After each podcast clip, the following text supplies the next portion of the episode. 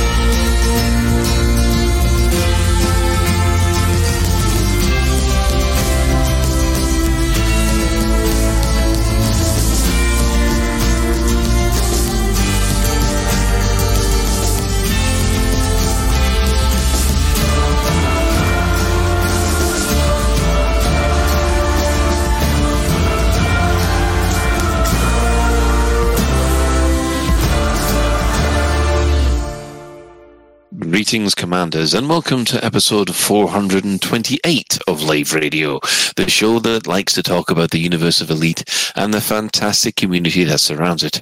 I'm your host, Commander Phoenix to Fire, Chief Archivist of Lave Station, and Alpaca Daddy, whatever. Yes! Yay. Might as well just lean into it. Um, Own it. Otherwise, Own it. Oh, that's alpaca, Colin. Um, so yeah, it's got that bad that even when I'm I'm typing in um, stuff on my messenger on Google, on my text message, the, the default emojis come up as alpacas and llamas now. Thanks a lot, guys. That's that's really what I wanted. Um, uh, but I am the chief archivist, and I'm otherwise known as Colin Ford. And joining me in the orange sidewinder, we have uh, our apprentice stunt, stri- uh, stunt driver. See, it's started already. We've got Daddy Alec Turner. I'm back in the bubble and I'm a billionaire, baby.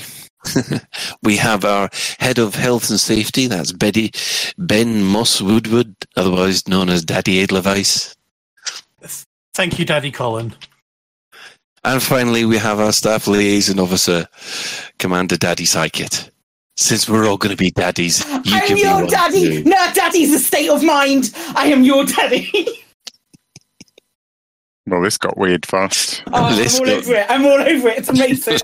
this this uh, just be, it's going to be you can tell from the first 15 seconds it's going to be one of those episodes right so if you Well, wish it is fair, Colin, that two, at least two of us are sleep deprived. I, I, I get the feeling you're sleep deprived, and I only had about four hours sleep last night. um i'm working on it anyway if you wish you can join us live we have um i do believe the chris mark 4 and edelweiss flying about I, are you taking on thargoids today Yes, we are. Uh, oh, well, I, I think I'd actually say Thargoids are taking on me. Um, I, I'm currently hurting a little bit. Agreed, daddy. Uh, so right, so there you go. If you if you can find uh, Ben and Chris, you you're welcome to either help the Thargoids or help them against the Thargoids. Your call. Um, but if you can't get to us in game, you can join the Twitch chat channel, which you can access through laveradio.com slash live. Click on the live chat, or just go straight to twitch.tv slash laveradio, or look us up on YouTube, or look us up on Facebook, or look us up on Twitter. Uh, and don't forget to like and subscribe, because, yeah, right. So, with that, let's have a quick wander around the team and see how they're doing. So, this week we'll start with Commander Alec Turner. Good evening. Well, uh, it's unbelievable. My attic is still not empty. It's just it's just the attic that keeps on giving. Uh, this week's special offers were a 12 man tent that I bought by mistake because You actually buy a 12 man tent. It's Well, it- massive. Yes, it, yes. It turns out you and my wife were both right. It is fucking massive. Um, so many years Did ago, many Did you years look? ago, Were you looking for a one to two man tent and No, just read so- the label? so- uh, it was for you know it was for the family for the when we when the kids were young and uh, i think i was looking for an eight man tent because everyone knows that they they up the numbers and you can sleep four comfortably. I don't know that was my logic. And argos I, I had this nice eight man tent all lined up and then argos had a 12 man tent that was only 10 pounds more expensive. And using classic man logic i thought well that's clearly the one for me then. 10 pounds and it's way bigger that'll be perfect. Uh, yes and, I- and as described it was fucking massive. It wouldn't fit in our garden. It was a pain in the ass to put up at campsites. Um, so it spent most of its life in our attic. Uh, Well, that would that would have cost you two plots. Really, it's that big, isn't it? it did. Yes it did. It was it was it was a bad purchase an unwise decision which my wife advised against and she was quite right. Uh, anyway in the attic and then this week i um somebody recommended uh, facebook marketplace and it's brilliant i i whacked this tent on there for 50 quid and it was gone in half an hour somebody drove 30 miles and took it off me instantly and then next day, Sunday, I got the, a, a very old scale electric set out. I'm going to say circa mid 70s. Ooh, collector's item. Well, I don't know. It seemed like almost junk to me. I mean, you, you would have had to take wire wool to all the track pieces, and none of the cars worked. And and the and the transformer's probably a health and safety nightmare. So I just said anyone who wants it can come and take it. And that was pretty funny because my wife nipped out in the garden um, to do something very quick. And she came back 20 minutes later and it was like, it's gone. what? Yes, it's gone. Somebody's come and taken it. So, um, yeah, Amazon Marketplace and all your stuff goes in, in half an hour. It's great. Yeah, I hate to say this, uh, Alec, but you could have probably made a small fortune with that. Maybe. Depending on how much, depending on how much track you had. Yeah, it was 12 straights and 12 curves or something. Yeah, trust I, me. I don't want to know. I don't want to know. Yeah, Oh. know. Okay, It's- fair it's enough. been and gone now. Whatever. Yes. Been and gone. Um, yeah, and I'm also, as, as I said at the beginning, I'm back in the bubble from my big exobiology trip. Uh, go on, guess how much I made. You're in the money. You're in the money. Five billion. Nah, No. it's not going to be that much. It's not going to be that much. Um, One and a half billion. 1.8, 1.8 Yeah, billion, yeah, something like that. Yeah, it's almost exactly what I expected, actually. So I was out about two weeks. I guess I went 7,000 light years out to visit a racetrack that was in the dark and then decided to meander my back way back and do casual exobiology. So I, I spent a lot of time just taking in sights and and I didn't find any systems with like nine or eight bodies. But you know, I had I had some good stuff. I got 1.1 billion basically punchline. Uh, I got 40 million in exploration data, but I didn't really bother scanning Earth likes and things. And then 200 million pre first discovery bonus, but they were all first discovery bonuses pretty much. So yeah, 1.1 billion. Not bad. Good fun as well. Better than a slap in the face. Good fun. What, what I found really, two things really amused me. Well, three actually. One was that as I got within maybe a thousand light years of Sol, you start to hit more and more discovered systems, and, and the, the, the, systems that haven't been discovered get rarer. And I was sort of reluctant to enter into that bubble, so I kept skirting around Sol, wanting just one more really good undiscovered planet. And that, that buzz to find just one more before I headed back home was quite addictive, actually. It took me quite a long time to finally go, just go home and cash it all in.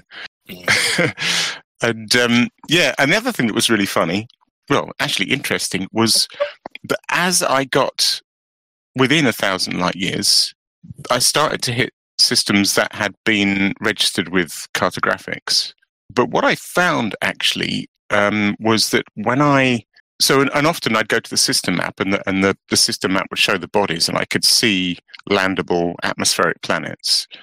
And a couple of times on a whim, I pointed the you know the uh, FSS at them and discovered that there were quite a decent selection of bio signs on those worlds, and thought, oh, what the hell, they'll have been discovered, but I'll I'll just have a little bit of fun. And in every time I did it, they were first discoveries, first footfall again.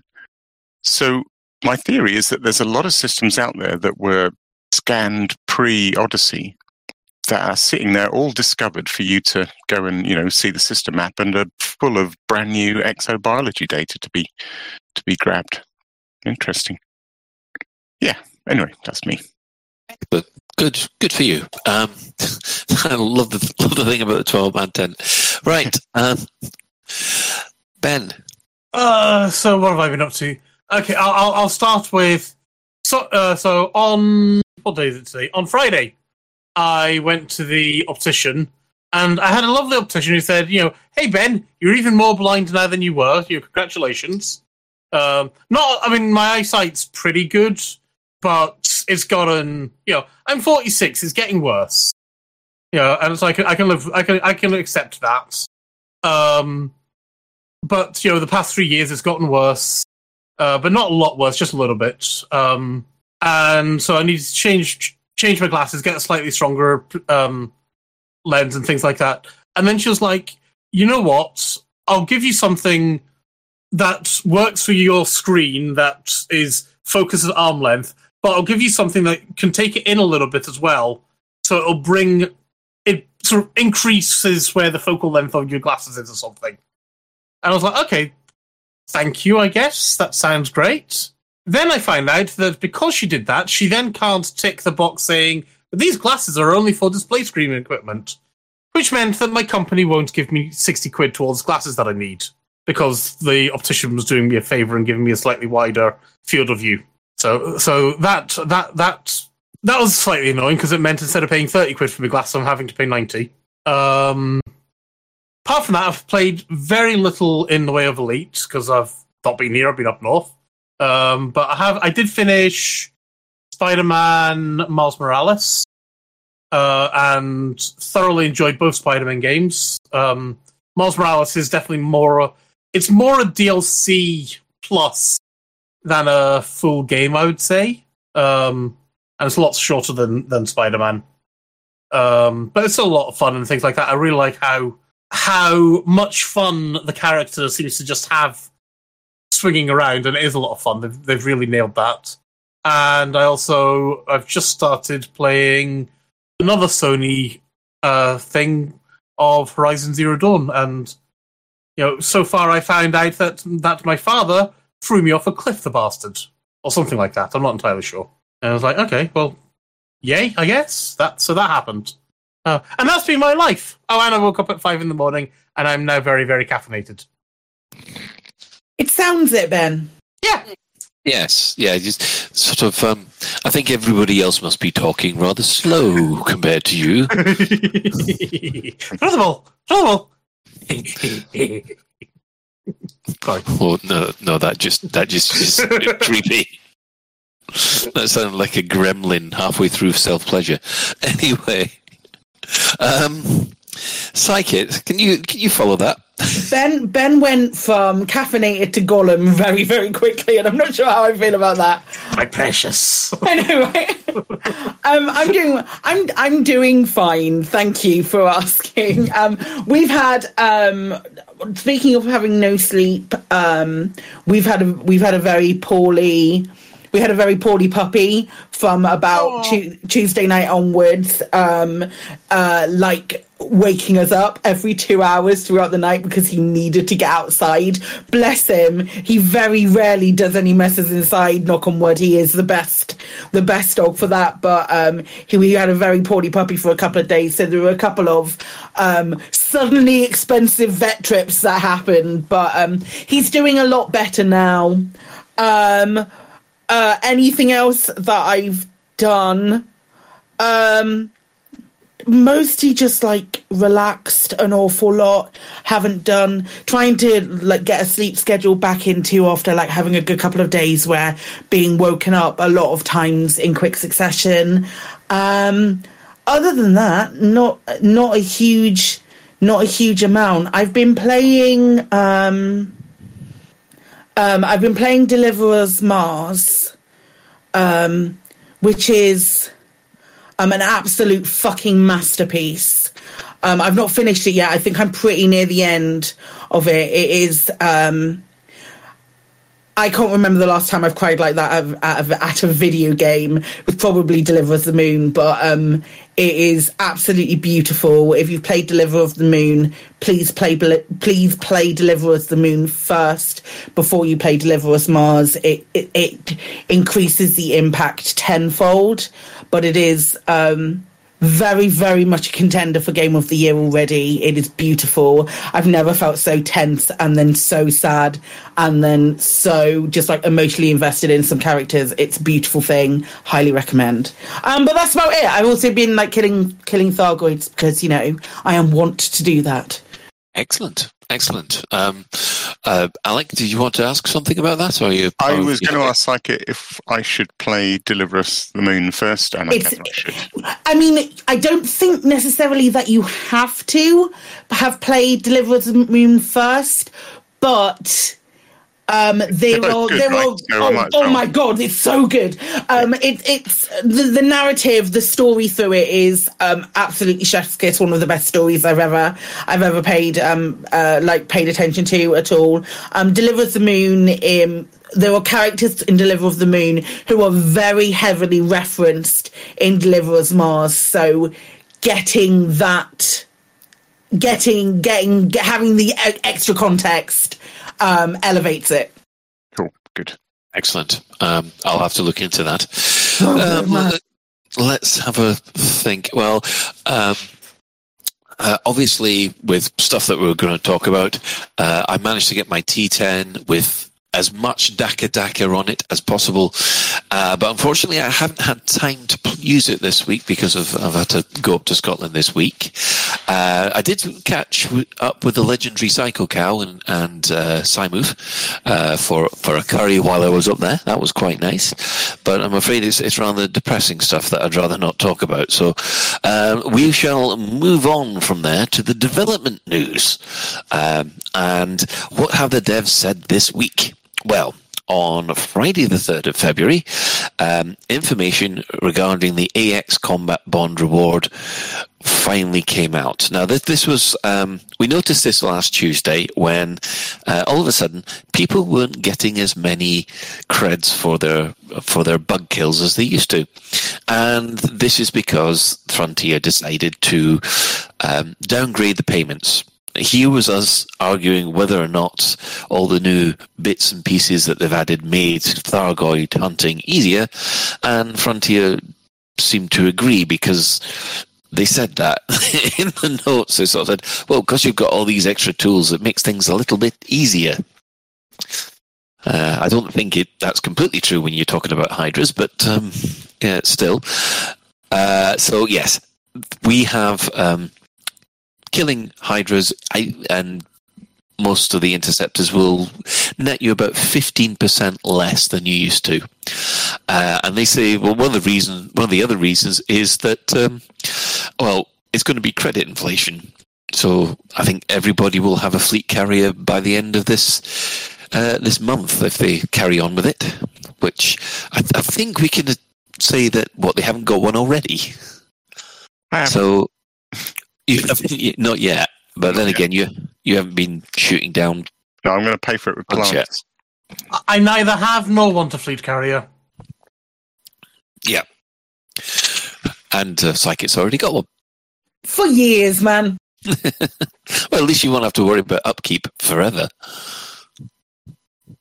Oh god, now, now, but before all the war started, I was three. I had like three hundred million to my name, and that was getting a little bit brown trousers. yeah, you must be you must be relieved. Mhm. Um, so, what does everybody think? I mean, they they did say that it should have been in the show notes, and there has this. They said there's been a genuine oversight. They're very very sorry. Of course, that didn't stop the forums from just basically laying into people left, right, and centre, because that's what the forums does. um, I mean, personally, I I don't think I'm that bothered about the that much of a cut in the the rewards because most people aren't doing it for the money. No, I mean, I mean, it's not a big difference, is it? It's like, what is it? 15%? 15%, yeah. Yeah, whatever. Yeah, it's like the it's it's funny because it's it's kind of like well what is what is really 15% of 2 billion that you can make in like 2 days do you know what i mean it's nothing really, Not really. It's still it's still you're still making a metric butt ton of money and that's fine Yeah, I mean, th- th- there's nothing to really worry about on, on this one, to, in my opinion. And you, you're still going to be making the cash. Um, yeah. Also, have you picked up a mission um, recently? Like now, now that Hydra's actually spawn at planetary bases and all of that sort of nonsense. If you pick up a two a two Hydra kill mission, you're getting more now than you would have done on a normal planetary base. So it's so great.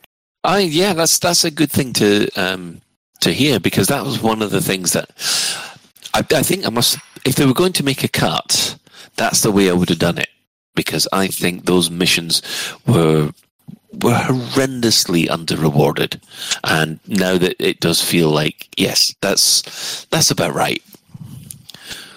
Alec, Just while we're talking about missions, I just saw something today. I think it was the forum, which um, I, I hadn't spotted. It was interesting.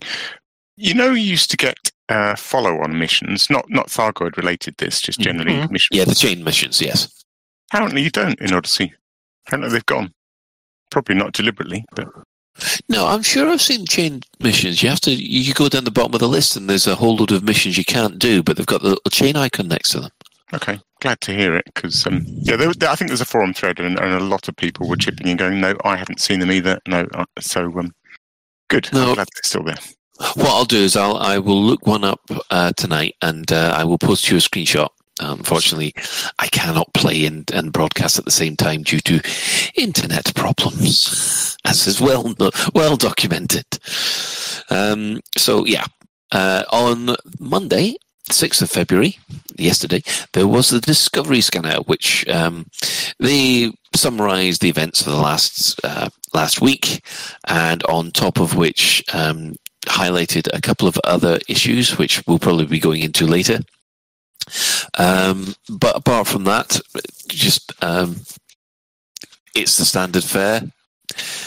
Absolutely fine. And of course, this Thursday we'll have our bi weekly frame shift live. And on this time, it will be presented with the dynamic duo of Arthur and Bruce. So um, prepare your backstabbing um, uh, memes right there. So if, if that if that's true, uh, because Arthur likes to pretend he's the emperor, does that make Bruce Darth Vader? Because Darth Vader always basically stabs the emperor in the back. Yeah, well, we'll know for sure if Bruce lifts Arthur up and throws him down a massive shaft. Having met the two of them, if if Bruce can do that, I will buy him a beer. Ah, dear. Yes, let's let's move on to that before someone gets horrible mental images in their head. Um, right, the in-game events about what has been happening this week. Well, on Wednesday, the first of February, they announced the Class Five experimental weapons stabilizer was released. Uh, it's turned up in all of the medical ships, and I do believe uh, anywhere where Azimuth just happens to be. And by sacrificing a class 5 experimental weapon, uh, a class 5 slot, you end up with two extra AXI weapons.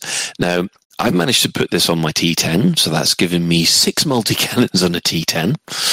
And um, yes, I will. I will say the DACA is unbelievably good. Excellent. Was it fun? Is it worth doing? I was toying with it. It- It's it's just worth doing it just to pull the trigger and go. Yeah, okay. Cool. Yeah. Um, it's not that great against interceptors, mate, but uh, uh, it's still fun. uh, so yes, that that's been released. Um, having used it, do you think it's worth sacrificing a class five for, for the two extra weapons? I have Anybody? I haven't used it either. I I'm still I, in I my. think you might be the only one who's used it, I'm still in my Mark too. I want to. I want to. My plan is um, when I have a, a tiny, tiny bit of free time, is to sit in Coriolis and switch out. Um, I've got an anti Xeno Corvette that is um, it's good to go, but I want to play around with some of the build on that and then work out what I'm um, what I'm doing with it. Basically, work work out what what I need to get for that, and then at some point when there is more time, I will go and get the extra items that I need. It looks really fun. Everyone that I've seen flying around with extra weapons and the amount of insta gibbing of of cyclopses that is currently happening is fantastic. With all of the extra, um, like six shards can give us a, give a cyclops cyclops without a problem. So. Um, it's it's very interesting. It's very interesting just seeing everything. Um, all of these sites go down really quickly, and all of the um, all of the conflict zones just get sorted really quickly. And then you get to the two hydras at the end, and you're like, "Oh yeah, okay." Now we actually need to work on getting this thing killed, rather than just like having it, having being able to like have individuals solo them. Yeah, so, I mean, interesting. yeah, we've been looking at uh, the chat on this. Can Phoenix, uh, Phoenix Blue Zero has been okay. Hear you out, but six modified shard cannons. Oh yeah, that, Oh, that's amazing. oh. It's amazing. Yeah, uh, and you got Miggles going. uh, He's going hell yes. He's managed to kill a Cyclops solo, solo using four multis and two eggs missiles racks. Um, and uh, I've just had Miggles saying, you know, he'd never killed a Thargoid before, and he's killed two tonight. Yeah, and Commander Quo's there a T10 fighter base for scout hunting. Completely agree. I've had, um, yeah, I've, I've I've got my T10. It's got enough for four people in there. Anybody's welcome to to join me if you see me flying about. We'll go scout hunting. Um, right. So it, it seems to be quite popular this one, and uh, um, I, I think it is well needed. um, on Thursday, the second of February, uh, a community goal happened. This is the first time for for a couple of weeks, which had nothing to do with uh, actually getting weapons. This time, the pirates lead a counterattack against Thargoids in the California Nebula. Um, how is? I haven't had a chance to check. How's that one going?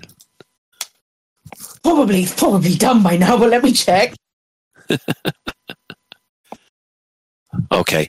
Uh, yeah, I'm trying to do the same, except my Still internet's on it. fast. Um, tier four, um, four out of five. Um, they they shifted the goalposts. I know that they shifted the goalposts. It Ah. was it was at a lot um a lot lower. It would have been completed. It's sixty point four five percent complete. Um, it's estimated com- it estimated to be finished at 71% i don't think we're going to hit um hit uh, uh uh the total because the total is has many zeros and i'm not entirely sure what that means I'm one gigo gook or whatever it is.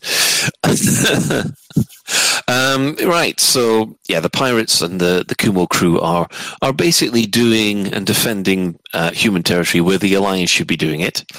Um, also on Monday the 6th, talking of the alliance, uh, Prime Minister Mahon has said the alliance will support an Aegis-like organization. So he's fully open to cooperating with both the Federation and the Empire, despite the fact that uh, the Sirius Corporation is is there saying, no, no, we can do it. We can, don't worry, we can do it. Yet, yet they, they did sod all so far.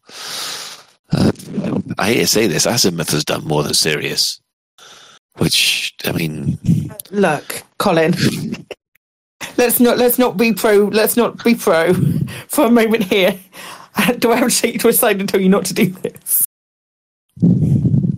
Listen it's fine. Anyway, uh, and of course, today we've had activists blame leaders for Thargoid War, which is a new one which I haven't I haven't had been able to catch up with. Um, so, yay! Um, the Thargoid War's current state is um, the Thargoids now control 653 systems. That's up another 50. Um, there are 88 systems on alert. 43 are being invaded. 20 systems are uh, in recovery. Zero systems have been retaken from the enemy, which is probably something we'll touch touch on later. Um, but the Thargoids have now increased their hold to 3.15% of the human bubble, which still gives humanity four years until extinction. So, um, yes, they are progressing, even though we are turning them back a little bit, which is uh, which is good. Um, how do you feel about the uh, the news this week? Anybody? I like it. I quite like the storytelling. I like the the latest one, the activists blame leaders for Thargoid War. That's that's quite interesting. Yeah, The that's sort of undercurrents of discontent around the galaxy. I feel like something's brewing there. Well, yes, there was there was this. I'm just I'm just catching up on this now. It, it just seems there's an awful lot of people that were. This is this is the people that were saying. I told you that Bloomin' uh, Azimuth and Salvation were up to no good. wrongins. They're bloody wrongins. I told you. Yeah, And I think So- I think I think it's kind of um, the the funny bit for me is the bit about the Xeno peace figureheads who have been like, "Well, we never said peace. Well, no, I was working on so many other projects. I never never once had anything to do with that. I'm so sorry. Far too busy to comment on all of those hundreds of lives lost. Yeah. Um, I, I must admit, the writing has managed to capture that kind of um, slippery politician so well. if that's what they were aiming for, they've got it in one. So I think it's that time of the week again. Store alert!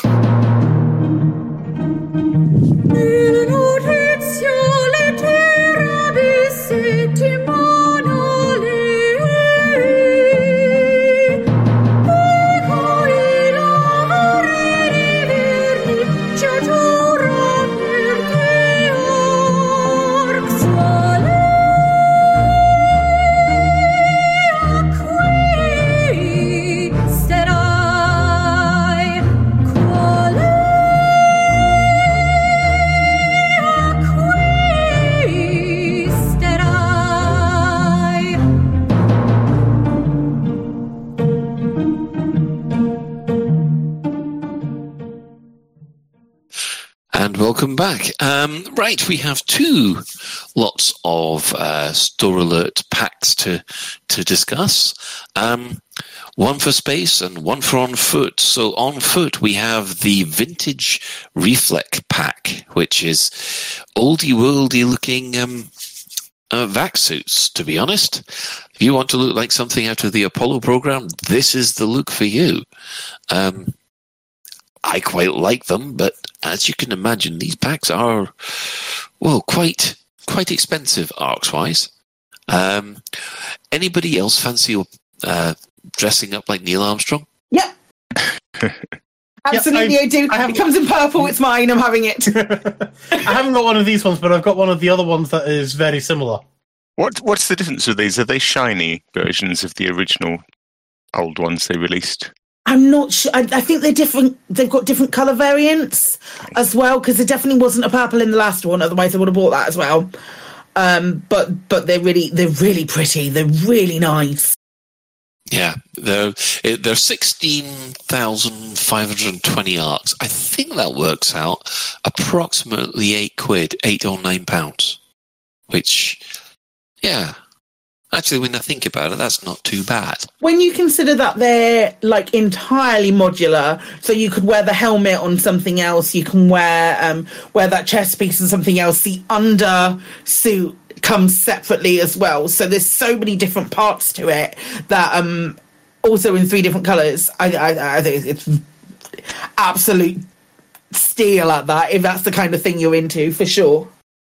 Yeah, there's a lot. There's a lot of. De- I'm just looking at the image. There's a lot of detail, isn't there? Like buckles and pockets and and all the the knee pad stuff is really good. You just reminded me of something actually. Um, when I got my got back with my exobiology and I ranked up to uh, uh, oh I can't remember whatever one of the ranks taxonomist is that a rank? That sounds Yes, like it- it. That sounds like what you said. What was That's- interesting that's was sort of dangerous. I think. Is it? Okay, yeah. So I've been wandering around in my green exobiology suit, which is a bit ugly, but it's the only one where I had all the matching components. Mhm. and I, I now realise I had all the blue stuff bar a helmet. And the blue helmet that goes with all the rest of the blue exobiology gear is the rank I've just ranked up to. It seems a bit weird. It's like each rank in exobiology doesn't get you the full outfit. It gets you it gets you the one bit that you were missing that meant you couldn't wear the rest of it. There's um it's the same with um Merc rank as well. Is so it? you get you get the suit and then you get the helmet on the following rank and continues Ah. up like that. Interesting. That would explain a few maybe. things. I'm, I'm there thinking I quite like the the Merc uh, armor that I've got at the moment, and I'm thinking, but I can't find where the where the matching helmet is. Yeah, you might you might need to just rank up one and then you'll get it. Yeah, but then you'll have the suit, and you think, oh no, that one's better. Oh, got to rank up again. well, you have to rank up again for the for the next it. Is- suit is it anyway, so it's not ploy? problem. So you get the helmet that you were desperately after to complete the previous outfit, but then you also get the next lot of color, and you think, "Oh, I need to grind one more level for the helmet that goes with this slot." the ne- I believe the next suit color will come with the following rank. I think it's what is it like six ranks that you go up. It's been a been a hot minute, so it's like suit, helmet, suit, helmet, suit, helmet. If memory serves, I might be entirely incorrect with that. I'm sure somebody will correct me. You evil bastards, Frontier. Yeah, that, that- I must admit that is oh, and I never noticed until you pointed it out. But now, yeah. Anyway, um, for those of you who um, are more interested in ships, the Asp Explorer has got even more paint jobs. This time, if you want to look like something out of Austin Powers or or um, Enemy UFO, these are for you. They are actually they look like the, the carpet pattern on The Shining. God, now I can't unsee that. Yeah, I'm, I'm serious. The the bottom one, Yeah, the orange yeah. one. I love them so much. You you get a whole load of people all lined up properly. You could you could have the carpet from The Shining. Oh, yeah. What you need actually is like uh, just. Oh, it's a shame we haven't got different height bodies and things. You just need a kid. You could represent the kid in the in the little tricycle by somebody in an SRV parked on that. Yeah, but how, how do you end up with a list of blood? Ah, anyway, Work on it. They're so just just to, dip in on these for a moment. They're Okay. so different from anything else that we've got. They, they- it's a completely new design, and I think they're fantastic. I must admit, I, I mean, There's a few I- more than just the three that we have. yeah, I, I did quite like the blue one, the the very blue and white one at the very top. That's that's something I haven't seen for quite a while. But It reminds me of the um, uh, Gamescom skin, actually, a little bit. But It's uh, it's giving it's giving seventies WandaVision for me. That's all I see is Wanda's dress in WandaVision. I love it so much. yeah, it, it's it, it is giving off seventies vibes for me as well. Actually, Oof. Called Groove, I aren't live- they? What? Ow. Yeah, Groove paint jobs. I think, Yeah, and they are groovy, baby. Yeah, and I'm yeah, so I must sorry. admit, another one of them look. If one was actually green and blue, that would look exactly like our carpet in the seventies. Ah, the decade that taste forgot. Anyway, um, I think we shall move on and to the main discussion, which we'll we'll bring up after an ad break. Get ready.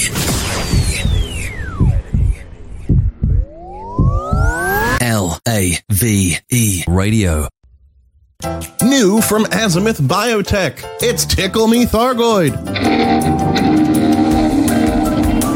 Tickle Me Thargoid is fun for all the family. Teach your little anti-Xeno commander the difference between an Orthrus and a Cyclops, a Basilisk and a Medusa. Count the hearts. One, two, three, four. It's a cyclops. All Tickle Me Thargoids spray realistic caustic clouds. Not near the curtains. I love you, Tickle Me Thargoid. Tickle Me Thargoid. Available now from branches of Lave Toy Depot and other retailers. We all know what it's like. You're busy managing your settlement when suddenly the alarms go off. Oh no, not again. That's right. A commander with a Federation naval rank of Admiral, an Imperial King no less, has landed in a ship worth over 100 million credits and is killing all your staff, while they look around for a 10 credit adhesive to glue an upgraded scope to their 100,000 credit assault rifle. They fly away with their super glue, and you're left with a problem. How are you going to get your agricultural plant back up and running? How am I going to get my plant up and running? How are you going to find staff at short notice? How am I going to find staff at short notice? How are you going to deal with all those bodies? There's bodies everywhere, and they've stained the carpet. Wonder no longer. Call Aries Crime Scene Cleanup Services. Hello, I'm Harry from Harry's Mine. After a sudden increase in robberies and murders by commanders since 3307, I've gained valuable expertise in cleaning up bodies, recruiting new staff, and restocking stationary lockers. Now you can benefit from my experience by signing up to our crime scene cleanup service subscription plan. That's right. For only a small monthly fee, when your settlement alarms are activated, our rapid response cleanup crew will be dispatched, along with our patented Cadaver Scoop 150. The Cadaver Scoop 150 can be mounted to surface reconnaissance vehicles and skimmers to make tidying up your settlement a breeze. Wow, the bodies are gone. Our recruitment team has potential new employees on standby across the galaxy, ready to fill your vacant roles in security, logistics, administration, processing, and more. My plant's operational again. Thanks, Aries Crime Scenes Cleanup Services. Aries Crime Scene Cleanup Services. We'll have your settlement as good as new before the next ship arrives. Cadaver Scoop 150 disposal bags sold separately. There's bargains, bargains, bargains at Etienne Dawn's Unspecified Meat Emporium. Etienne Dawn's Unspecified Meat Emporium haven't just been slicing carcasses, but also slicing their prices. All unspecified meat sausages now two for the price of one. A pack of assorted meat steaks now with 50% more meat at half the price. How about chops? Our surprising meat chops now also 50% off. And introducing our massive meat hamper. It's a family of four. No, no, no, they should say feeds a family of four, right? Stick to the script, Claire. It says it's a family of four. Okay, I'll stick to the script. Yeah, you do that. It's a family of four. Etienne Dawn's Unspecified Meat Emporium. Find us in the Lave Business Directory or visit us next to the station mortuary. Etienne Dawn's Unspecified Meat Emporium. You'll wonder how our prices are so low. And w- welcome back after that rather disturbing advert. It does remind me of uh, the League of Gentlemen and their special stuff. To be Stick to the honest, script, Colin. Yes. we need merch. We need merch with these. I want a T-shirt with that just says "It's a family of four on it. I can do that. I can literally do that. It's not a problem. Yeah. Mm. Right. Well, uh, let's have a quick look at what we've got in store. Well, first of all, I thought we could quickly go round the team and see how, as we've had a week of 1402, how it's done bedding in, so to speak. Uh, I know that there's been a, a couple of issues that have been uh, a little, a little bit contentious, but apart from that, um, it does seem to have been rather uh, well received. Um, Claire, you've been the one with the most Thargoid kills under your belt. Have you felt a difference between that and the and 1401? I mean, as I said, as I said last week, um, it's the um, the fact that you get two hydras at the end um, has made it really has made it really fun. Um, it's it, it's still really fun. Mm. I mean, have you found that the, the the CZs have actually ramped up in difficulty at all, or are you? Uh, well, yeah, because there's two there's two hydras at the end. yeah. It's still really fun. um, Alec, yeah, I mean, I know you've been flying out in the in the black, but um, has, is there anything that uh, you've seen taking your eye while you're uh, been on the way back? Well, I mean, no, I don't, I don't, I can't really comment on this because I just, I've just sort of been out the whole time that 14.02's been around, so I haven't engaged in any Thargoid stuff. Um, just, just sort of with my ear to the community. Uh, I mean, on the whole, I think it's been really pretty well received. Um, I did hear some actually, actually, Loose Screws, I suppose, probably sort of might as well give them a shout out. I think they did a complete rundown of, pretty every item on the on the on the bug list and sort of gave it a like a school report, you know, an A, a grade A to a grade F. It was quite a good listen actually. So uh, Yeah. Yeah, I mean, uh, we'll, we'll touch on um, some of these issues here. There are three major issues with 1402 at the moment. Um, the first one is in control systems. It does seem that control systems are not registering any human success at the moment, which is one of the reasons why we haven't regained any systems this week. Um, apparently, it's a known issue. Frontier are looking are investigating it at the moment. Whether or not it'll need a client side patch or a server side patch, we don't know yet. All we know is they're looking into it. Um, and in addition, and I'm a little bit disappointed with this one, was that the um, the new post Thargoid state mission where you can bring settlements back online that doesn't appear to be working all that well at the moment. I, I know I tried um, a couple on that Tuesday, and every single on a settlement which should have been disabled was actually online, and I thought I'd done something wrong because I, I walked in. Tried to disable the power plant and then got people being angry at me for disabling the power plant, even though I tried to reactivate the power plant afterwards. It's, you know, you just can't win against these people. Hmm. So, so what? You picked up a mission to go and reactivate a base, and then when you get there, it's already active. Oh, yeah, it's already active. It's it, it's absolutely fine. There are people walking about, and you you you turn- up and you go, "I've got this um, power converter for you, but it doesn't look like you need it." Maybe you need to wait for the uh, Thargoid gremlins to pull the fuse out, as discussed. Hmm. yeah, so again, that is something that they're looking at. And in addition, I'm afraid to say some of the barnacle sites haven't been fixed yet either. So, but apart from that, for for 1402, that's that's not When that did 1402 come out? last week. Was it last week? Yeah. Yeah. Okay. Last Tuesday. I mean, I mean, let's let's give them a little bit of time, eh? Oh yeah, yeah. And what I was saying was sort of considering what came out.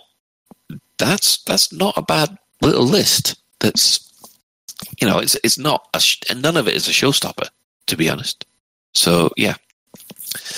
Um, right. Well, I, I guess we'll move on to uh, something else. Well, uh, one of the things that we've been looking at over over the last couple of weeks is, or we've been discussing with other people or all members of the crew actually, is that um, we found that both Fozzer and Psycho have started playing the game again. Um, however, they're they're they're playing the game differently because the, you know um, in the old days, Fozzer and and uh, Psycho Cow used to be big into the control schemes and the, the tons of HOTASes and controllers everywhere to do things, and now they're just minimum. It, it's just mouse, keyboard, or maybe if you, you're pushing it, an Xbox controller. Uh, so what we thought was we'd, we'd, we'd like to discuss control schemes with everybody. Um, basically, I wanted to know what did you start playing Elite Dangerous with? What do you use now? And basically, if money was no object, what would you really want to use? So um, I was going to start with Alec, and I'm going to ask what you're actually using right at the moment. So I use a Thrustmaster T-Flight. Is it called the Four? It's very similar to the the the HOTAS X, but it's the HOTAS Four. It's the one they make for PS4, but it also works with a PC. Yeah. Right. So I think everyone's very familiar with it. It's the one where you've got your throttle and sticker. It's a big sort of chunky black plastic thing, and there's a short cable between them. But they sort of they sort of you can stick them together as a single unit or or separate them. Okay. I mean, do you put your keyboard in between the? So what I do, slightly unusually, maybe, particularly from what I've seen of other people's setups and and at LaveCon and stuff, is um, I. so I have a. I, I don't have a gaming chair. I have. It's a, like a an IKEA chair, which has. It's fairly sort of rectangular, so it has these two very upright arms, either side of me. And what I do actually is I have a. sounds very uh, sort of ad hoc, but it works really nicely. I have a tray that I rest across those arms, with the the sticks right in front of me. And I must admit, I quite like it because it means the sticks are sort of more just above my sort of leg height. I know when I sort of been to LaveCon and see people's rigs and they have their sticks on the table, I always find them, you know, really quite high that you have to sort of lift your arms up. Um, so my sticks are very just naturally. I rest my elbows on my table and the sticks just there in front of me on this tray, which um, it works absolutely fine. It's not very glamorous, but it it does the trick. Yeah. I mean, uh, just, I think it your dual stick. No, so, so so this is HOTAS. This is this sort of single. Oh, right, a proper HOTAS, So, yeah. so I never made it to dual stick. Um, and just a little bit. I mean, on that, I suppose that I mean I, I've told this story on um, on Psychic's Flight Assist, but um, I'm actually probably on my seventh or probably even eighth Thrustmaster HOTAS now. Um, they they last slightly less than a year in my experience. You know, Oh one of the sensors goes and you end up getting a twitch or um, you know, in the in the yaw or the roll or something, or the throttle won't go all the way to the top, or one of the buttons stops working. Um, and it wasn't an issue when I originally used this stick. They were about twenty nine quid. Yeah. So it was very much a case of bin that one and just buy another one, and it, it was reasonably cost effective to start with because I did like it, and I got I was so used to it. I was just really loath to change it. Um, but obviously now that it, the price has gone up, I mean, what I what I have little recommendation for folks, although I don't know if this is dodgy to use or not, but I use a thing called Camel Camel Camel, which is a a website where you can set price drop alerts. So, Oh, right, so for things like Amazon. So I'll set a price of forty nine quid, and basically I'll get an email if at the Amazon price ever drops that low, and I I tend to sort of snap one up just so I've got a spare. You have a, uh, you have your own stock, basically. I do. Um, sh- I, I better keep it quiet, but Are are they are they in your loft? the, shh, don't tell the wife. But yes, the attic is full of stock joysticks. or busted ones. Yeah, busted ones. But it's I you mean- know, it's a great stick. I mean, uh, for, for a bargain stick, I love it, and, Yeah. and it's perfectly capable. It was it's the stick that um, Isinona used to use. If anyone remembers, you Yeah, know, yeah. the original um, Flight Assist off master. It's certainly good enough for the way I drive the SRV, but it just tends to go wrong after a while. And uh, have you always used that one then? As or yeah, well, I started off keyboard else? and mouse, and I think I lived with that for about six months. Um, I don't know how people fly with keyboard and mouse personally, but um, yeah, it, it's interesting because actually some of the sort of I believe some of the top sort of combat pilots or you know PvP pilots, and I know some of the racers. I, think um, uh, Shay Blackwood, who's who's always winning the buckyball races, I think he's still keyboard mouse actually. yeah. Well,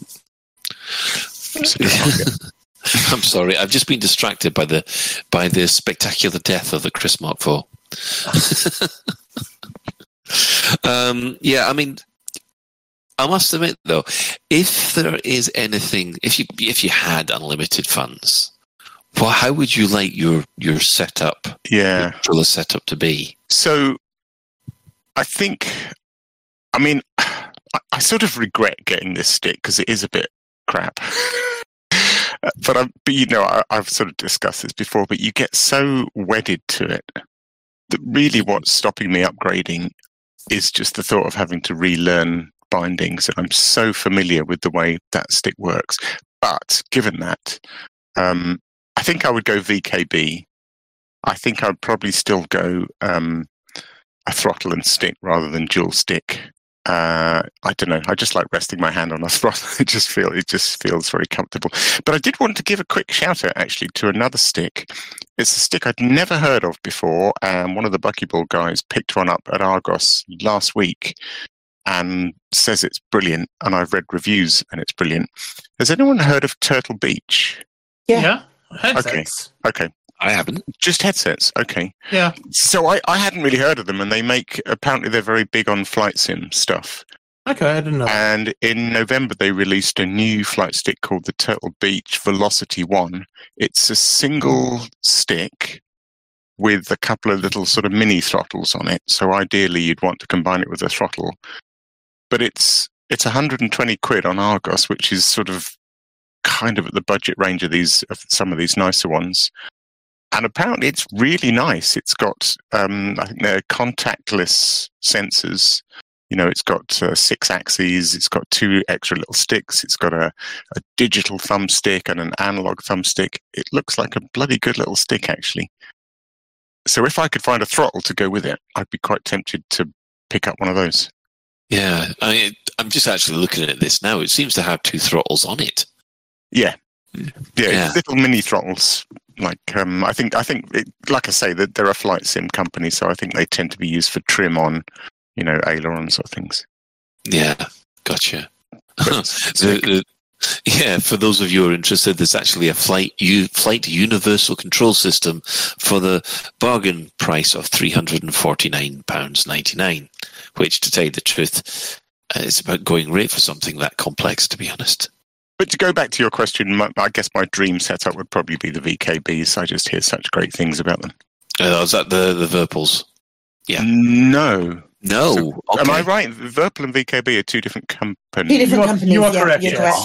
correct. Right. Okay. Now, uh, I've not heard of. I've heard of Virpil because that's what Souverine was uh, always used to go on about. Ben. So it's VKB that I actually have now. Um, my my my my journey, I guess, has been from the uh, the T Flight HOTAS X, which is the PS3 slash PC version of Alex Stick, was, and I got it back back when it was twenty nine quid. And like Alec, I got a couple of them because yeah, he's he's they are great beginner hot asses. Um, and yeah, after that, and I would rec- I would I will strongly recommend you consider this, Alec. Is Mm. I got the I would strongly recommend getting the T sixteen thousand throttle, but not the stick. Interesting. Um, that, that's the one that's got linear travel rather It's the one with the linear travel. Uh, but I think I, don't know I don't know how you fly with your HOTAS X or HOTAS Four or whatever the hell it's called. Mhm.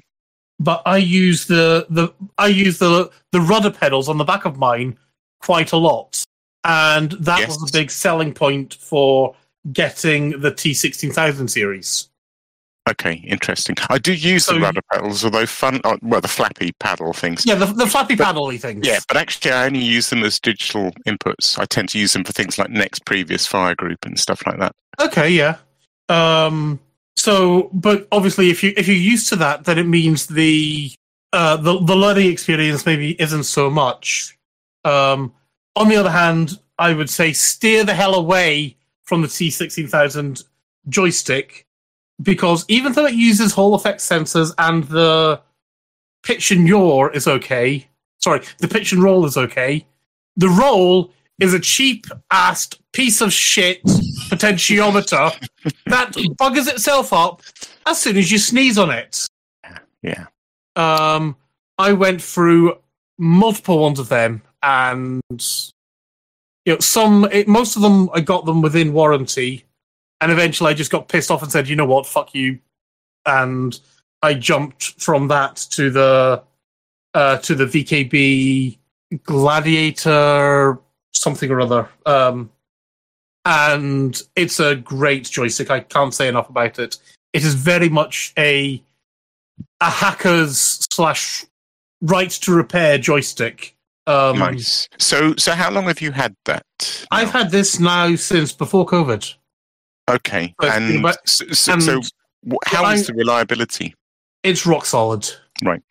It has the the pitch and yaw are great big chunky. Um, sorry, let me just stop myself from cooking because I'm overheating a little bit here. Um, there. Um, the pitch and your are chunky um, cams that basically trigger everything up, and they they, they just go nice and t- they just they just work and they keep on working. the the buttons. Is it twist stick? Yeah, it's a twist stick as well. So the twisty bit, I don't know exactly what it is and how it works, but it works well enough, so that's great. And I've never had any issues with it running out of room or sight or anything like that. You know, it's all been not. I've never had any problems with drift or anything like that. It's got a bunch of buttons on it. Um, I did go for the premium one because I really I use the the thumb rocker switch, having that as a hat switch, and a couple of the hat switch on the throttle as well. On the the analog hat switch, I find it's real. You know, it's just it's handy. Um, it's got a little red light. I don't know what the hell that means, and it's got some shit buttons, but they're fine for landing gear. Uh, but it is a rugged, rugged stick. Um, they've also the company have also been talking about doing a their own throttle. Um, the throttle's amazing. I've seen pictures of it, of Yeah. con- you know concept art. It looks I- incredible. but- I've seen concept art, and I am waiting with bated breath for that. yeah, people have been Um, waiting years now. To be honest, Yeah, it sounds great, and if they ever release it, I will be putting it onto my Christmas li- Christmas card list, onto, onto my Christmas list. I think because it does look rather nice. Um, but yeah, that's been that's been my my thing. How do you find with your HOTAS X for having enough buttons? Because I know when I used mine, I combined mine with a gamepad right. and I yeah. had I just had my gamepad sitting at the side and just had additional little buttons for doing odd bits and bats sitting on an Xbox controller. Okay, so I'm really glad this came up because this was one of the things um, that I, I noticed Fozza said in our Discord uh, Mhm. A few days ago. Is he hadn't realised, and, and I guess there are you know there's still quite a few people that don't realise this, but in Elite um, bindings, when you go into the bindings and it says press the key to do X, you can hold down a combination. Yes. So if, for example, you've got two buttons, if you press and hold one of them and then tap the other, it will register in the bindings that you want that combination of holding one and pressing the other to be that thing. And you can mix and match those quite a lot. So what I do is um, because that, that Thrustmaster doesn't have a gazillion buttons, but what I Yeah. do is, excuse me, on, on the left stick, so my hand is resting on the left throttle, and under my thumb, there are four buttons within very easy reach. There's a little row of three, and then there's another one a bit further down. And I use all four of those as effectively what you'd call shift buttons. So they don't do anything by themselves, they all affect all the other buttons. So on the right stick, for example, I have a there's a, a four way digital hat stick. So that's four functions by itself. And then it's another four functions in combination with the first button on the throttle, and another four with the second, and another four with the third, and another four Okay. fourth. So I have 20 functions on that hat stick alone. yeah, Um, that makes so- that makes sense. yeah, so by using, you know, by using a lot of sort of combination buttons, I've basically got everything mapped on that stick, including the camera suite, absolutely everything. Nice. feel, Um, I, f- I feel like go on. that's something that was because I started with a um, because I started with a controller um, and flying with a um, with a gamepad to begin with. I knew about those switch buttons, so it was like second nature to me to use that when I started mapping my HOTAS controls because you're so limited with a controller, much uh, probably slightly more so than with a um, with a T flight stick. Yeah, I think you're right. I've just picked up a controller and I'm just looking at it now. Yeah. Yeah, yeah, I think you're probably right. So um, while I while I did have like certain, I mean, I'm still flying on a PC, so I'm um, able to bind something to a keyboard. Like there's a couple of buttons that I would have to. Uh, or like my the mad or the mad holy, shit I'm going too fast um break spacebar still exists. But um like a couple of buttons that you can press on um your uh, on the keyboard because it's just literally just a quick stretch away from a um from holding a gamepad. But at the same time um having the opportunity to have so many different buttons like press press and hold A and then something on the directional pad would do something. I used to know all of those without a problem. but I don't The know so much now. The one thing that I found uh, really useful when I had a gamepad, um, because th- at one point I was hotassless due to breaking sticks, um, I found that that's when voice that's when I got my VoiceAttack addiction because um, because it didn't have all the key uh, you know all the, the key combinations that everybody else has, has gone and used um, I I ended up using VoiceAttack. And that is where basically it was it was so much fun um, yelling at the computer and the computer responding.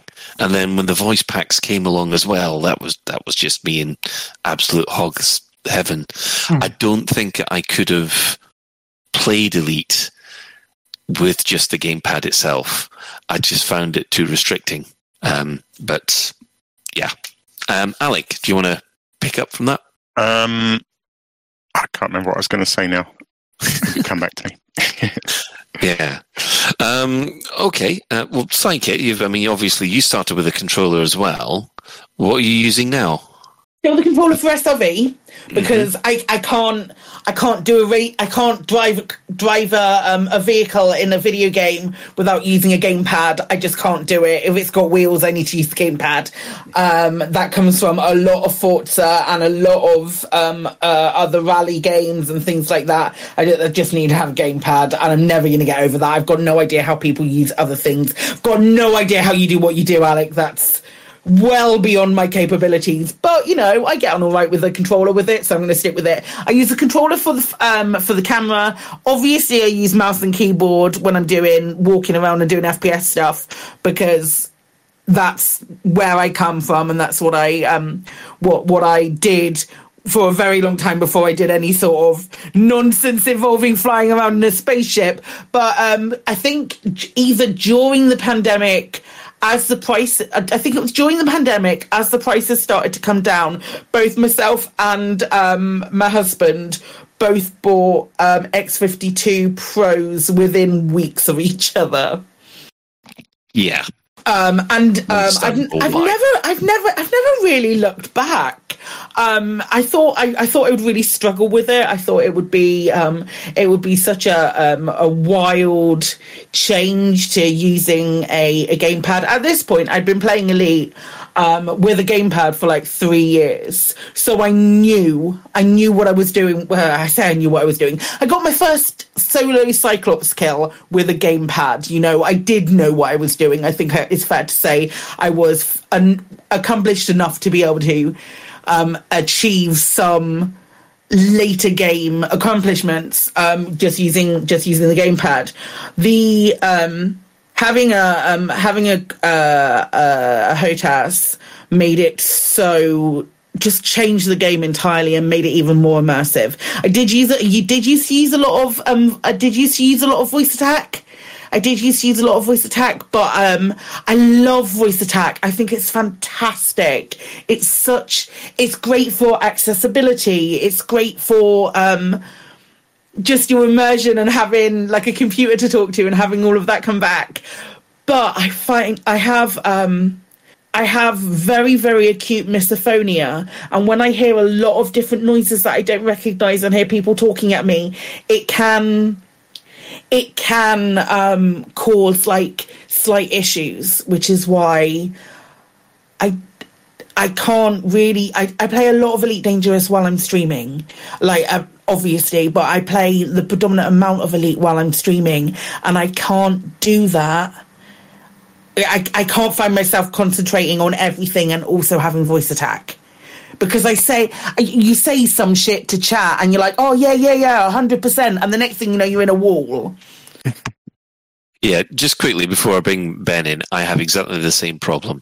Uh, most of the time, uh, with when I'm not stre- when I'm not streaming, um, I I've got a VoiceAttack on, and I must admit I'm really enjoying having Gamma, who's Claudia Christensen, in my ears telling me that I'm getting it wrong.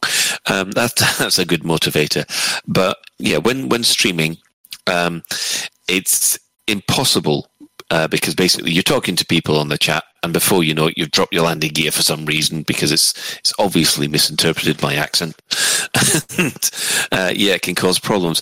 And I must admit, having VoiceAttack with six different um, voices, each handling the different different stations, it would probably be a bit overwhelming. It, it's it's a lot. It's wonderful. It's wonderful, um, and I love having the chit chat on, and I love all of that all of that stuff. It's really really immersive, but I can't. It, it, I struggle to focus with it, and that that's a me problem. It's nothing to do with um, nothing to do with VoiceAttack in general. VoiceAttack, flipping fabulous, flipping fabulous. Absolutely adore it. It's an excellent thing. Right, well, I'll just quickly run over to Ben because I do apologise for skipping over you there.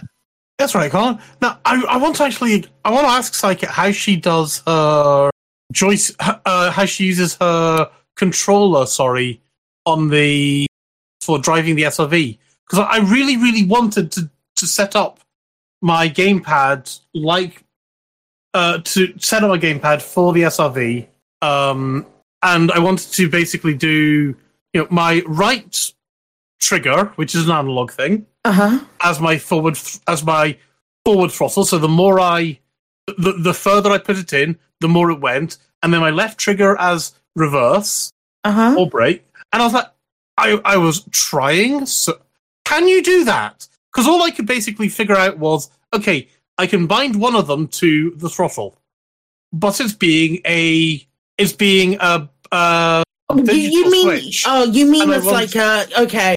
I, wanted don't to- know that I you can. to use my drive my SRV like I drive a car or anything like that on any other game where I'm using my throttle my Where, where my it's of like inc- incremental Yeah. to um, to Well, speed. I don't know rather that you than sort of can. like dial, dial a throttle level with it. It's like no, I don't want to do that. Like if I'm pressing full throttle on my my my gamepad, I want to go through throttle, and if I want to, if I take my finger off, I want that to be a stop.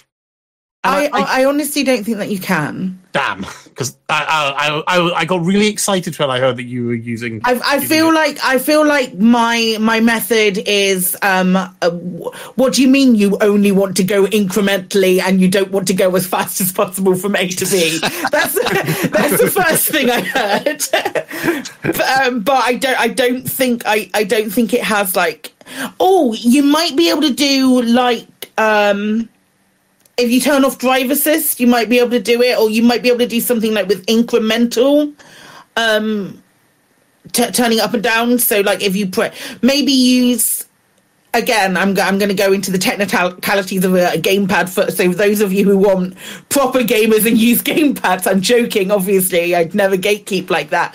But um, if you maybe use your the right trigger for like lead foot and then the um the left trigger for non left foot and then use maybe the bumpers for incremental if you can do that Hmm. I- I- was I don't know whether that's is the not case. As well. Um, there's been a big discussion on the forum and, and the difference. So yeah, with, with drive assist on, your your your inputs are basically setting your desired speed, whereas whereas with drive assist off, you're you're, you're basically you've got your foot on the throttle in a in a much more conventional sense.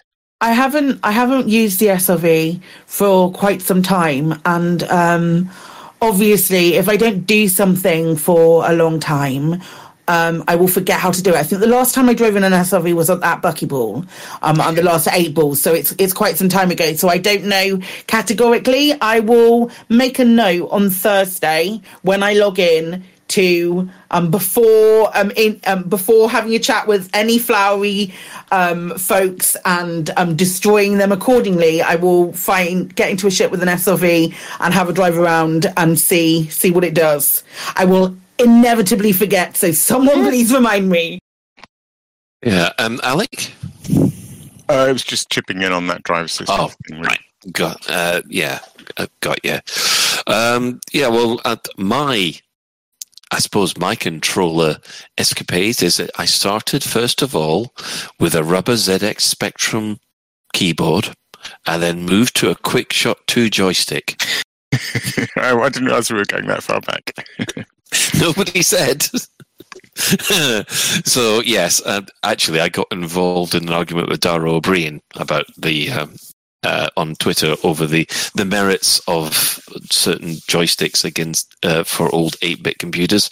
I lost. Everybody said the quick shit. The quick shit. The quick quick shit. Quick shit. yeah, the, yeah, the quick shot two was a bit quick shit, if you ask me. But um, yeah, but moving on to Elite Dangerous, I actually started with an X52 because I started with not an X52 Pro, but an X52 because there was a game due out, I think, two years before Elite Dangerous was even announced called Jumpgate Evolution, Yeah. which was supposed to be basically a, an MMO. In there was Jumpgate, and then there was going to be a sequel, which is uh, Jumpgate Evolution, and it was supposed to be very close to what Elite Dangerous turned out to, but in a much smaller playing area.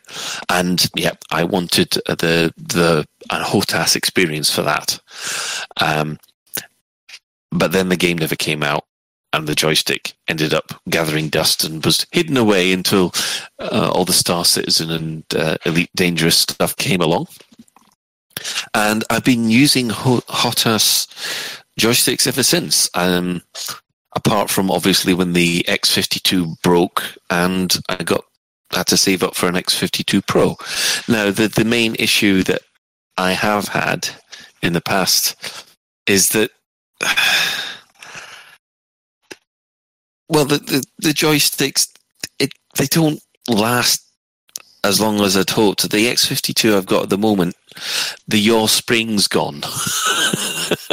so basically, when I when I twist it, I, I basically I, I am there's there's no feedback. Actually, it I've got used to it, and I actually fly better with without the spring than I did before. But I do tend to drift. Um, and this is going to be the weird thing is that I'm really happy with this setup. I, I don't think I'm. I'll, I'll just get a replacement. It, it just feels fine for me. Um, I do have uh, the ED Tracker Pro, which uh, does handle my head movement when I don't want to go to uh, uh, to full VR. But then again, the one problem is if I don't have that plugged in all the time, I lose all my bi- my uh, my bindings, which is is a pain.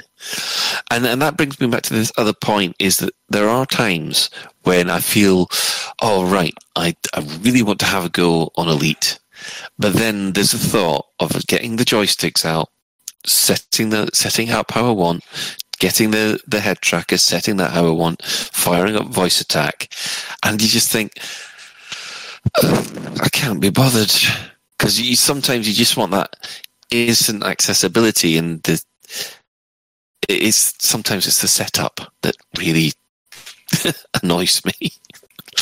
Alec, I can really sympathise with that. It's one of the reasons I stopped playing in VR. I mean, VR's amazing, but yeah, just the faff of. I mean, I had the early CV one where you had base stations, and I kind of have to faff around a bit to position my base stations every time. I have to sort of put them away and get them out again, and and then getting the headset on and getting it positioned and comfortable. And yeah, oh, I, I totally get that. Um, I also just wanted to chip in on head trackers because I use um, TrackIR. Um, so permanently on top of my monitor here, I've got the little TrackIR infrared sensor who just sits there permanently. So, so the only thing I know what you mean about setting up and keeping it simple. Um, so the only thing I have to do, which is mildly embarrassing, but it is what it is, is I have to wear a baseball cap which has the little clip on it um, which has like these three little reflective pads that the TrackIR sensor picks up on. So in terms of setup, I just have to slap this baseball cap on and then stick my headphones over the top and then pick up and go. Um, but but I would say to anyone that's never tried head tracking that short of VR, which is more expensive obviously and, and has its comes with its own complications, head tracking is an absolute game changer, or it was for me. I, I find it really hard to play Elite without it now. The thought of being stuck in my cockpit and not being able to look to just just look to my left, you know, being f- sort of forced to look forwards unless I use a stick. Just being able to look around, I, can't overemphasize what a game changer that was for me. Yeah, it does give you that extra little edge of situational awareness when you've when you've got the head tracker working properly. Yeah, Um, you can do little, just little things that you might not realize. Like if you if if you're taking off from a planet and you've got your, you know, maybe you're doing exploration and you've got your next jump system targeted and it's below the horizon. You know, you can just head up for the um, the escape vector and then just look to your right and you can see that little dotted circle you know that represents the your jump system below the horizon and you can literally just fly with looking to your right until it just pops over the horizon and then engage the jump and just little things like that where you're able to just look at the thing that's important to you is um is amazing Uh, yeah, I mean that's the uh, yeah. It, it it is. Some people consider it a poor man's VR, but to tell you the truth, I've had a um, I've had a, a fantastic experience with it. it, it was one of the things that enabled me to come back from VR when I started to find VR just a bit of a faff and couldn't be bothered and wanted to play without it. Having head tracking, I think, I think if I hadn't had head tracking, coming back from VR would have been harder. But but being able to look around still, I know it's not the same, and I know you know VR enthusiasts will be screaming at me, and I know what VR's like, and I know how amazing it is. But but you know, as a compromise, just being able to look around is is good actually.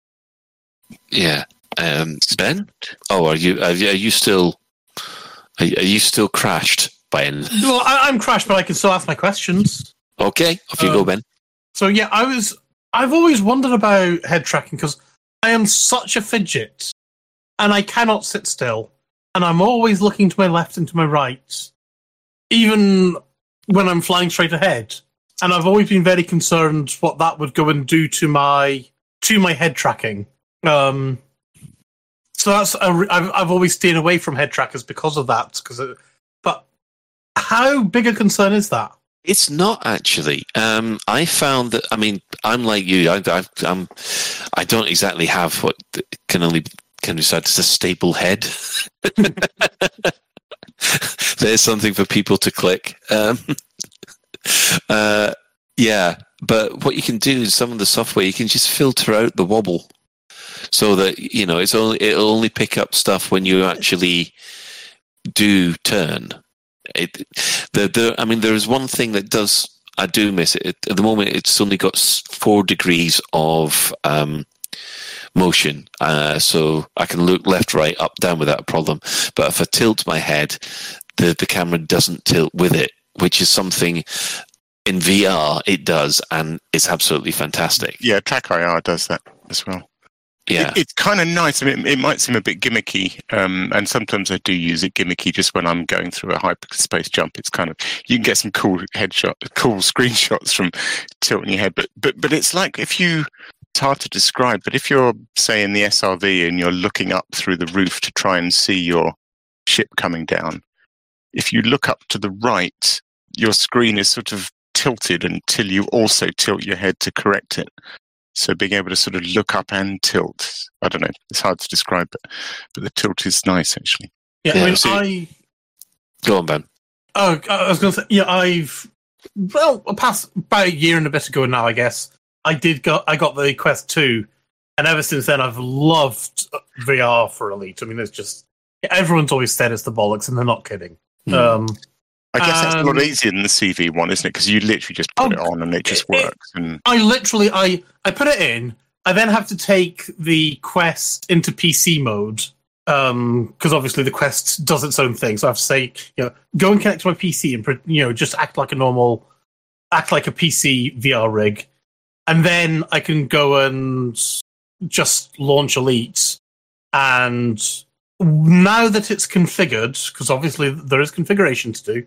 Now that it's configured, it just works yeah, and the only hassle I have in inverted commas is I can't see what's going on around me, and wearing a wearing the ski mask thing means you do get a rather sweaty head. um, Yeah. but it, my god, and you know, for Thargoids, I was doing AX combat in VR the other day with um the other day with you and Fozzer and things like that, and my god, that was so much fun. Oh, you were in VR for that one. Yeah, I was in VR, and it was Oh, right. amazing. So good, it was ridiculous.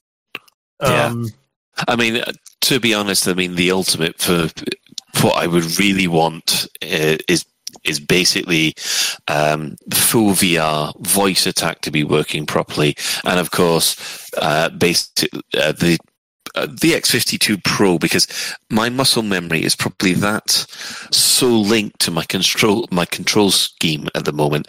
Um, I fa- actually I did find this out when we remember when they had the Frontier Expo.